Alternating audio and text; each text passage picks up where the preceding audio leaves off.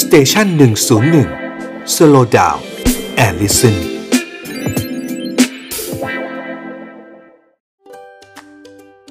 Young and Strong กับหมอต้นนายแพทย์กฤษดาซื่อรามพุทธ คุณหมอครับ ขอความรู้เบื้องต้นเกี่ยวกับโรคไขมันในเลือดสูงหน่อยนะครับ ไขมันในเลือดสูงเนี่ยครับถ้าใครเป็นขึ้นมาก็อย่าเพิ่งตกใจนะครับ สมมุติว่าเราเป็นขึ้นมานะฮะถ้าท่านเป็นขึ้นมาก็คิดซะว่าเรามีเพื่อนอีกตั้ง 26 ล้านคนเนี่ยที่เป็นดีไหมฮะไม่ดีหรอกครับนะฮะจริงๆแล้วเนี่ยครับในแต่ละปีเนี่ยเราพบคนที่เป็นความดันโลหิตสูงเนี่ยประมาณ 4 0 0 0 0คนพูดง่ายๆเรามีเพื่อนปีละ4 0 0 0 0 0 คนเพิ่มขึ้นมานะฮะ4 3 0 0 0 0 คน ซึ่งจริง ๆ แล้วกำลังจะบอกว่าโรคไขมันในเลือดสูงเนี่ยมันเป็นโรคที่เรียกว่าเเรียกเพื่อนและเชิญแขก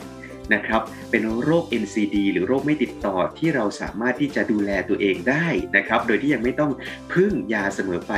ใน textbook หรือว่าตำราแพทย์ที่เป็นเหมือนกับพระคัมภีร์ของแพทย์แผนปัจจุบันนี่แหละครับก็บอกไว้ว่าวิธีดูแลความดันโลหิตสูงเนี่ยส่วนหนึ่งให้เริ่มมาจากเรื่องของ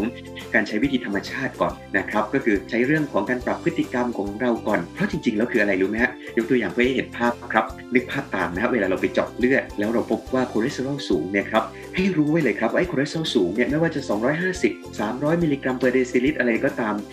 75%ที่เป็นผู้ร้ายที่ทำให้มันสูงเนี่ยครับมาจากอะไรรู้ไหมฮะมาจากยีนมาจากตัวเราอีก 25%เท่านั้นเองที่มาจากอาหารไม่ว่าจะข้าวขาหมูข้าวมันไก่ หรือว่าอาจจะมาจากแบบอาหารที่เราชอบนะครับพิซซ่าเบเกอรี่ไก่ทอดนะอยู่แค่ 25%หรือ1ใน4 ของไขมันที่สูงในเลือดเราแค่นั้นเองเพราะฉะนั้นหรือพูดง่ายๆว่า majority หรือว่าตัวการหลักที่ทำให้ไขมันในเลือดเราสูง 75%เนี่ยครับ ก็คือมาจากตัวยีนหรือตัวยูเอง ตัวเราเองนั่นแหละครับนะฮะ ตับเราคือโรงงานที่สร้างไขมันคอเลสเตอรอลในเลือดนะครับ เพราะฉะนั้น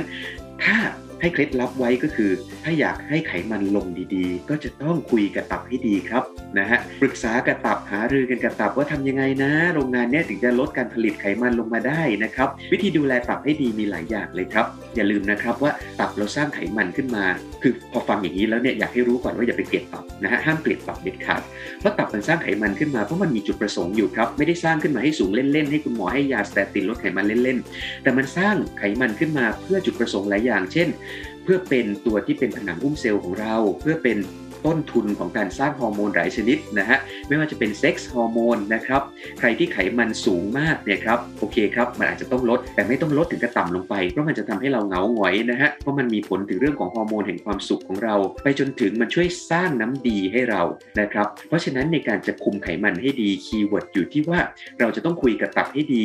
ไม่ให้สร้างน้อยที่สุดนะฮะ แต่ก็ไม่ให้สร้างมากเกินไป คือให้สร้างอยู่ในเกณฑ์ที่เรียกว่า optimal หรือกำลังดีครับ นอนให้มากมันจะช่วยเรื่องตับได้ 2. นะครับ กินอาหารที่มีเรื่องของไฟเบอร์ หรือเส้นใยให้ดีนะครับ มันจะช่วยดึงน้ำดีจากใน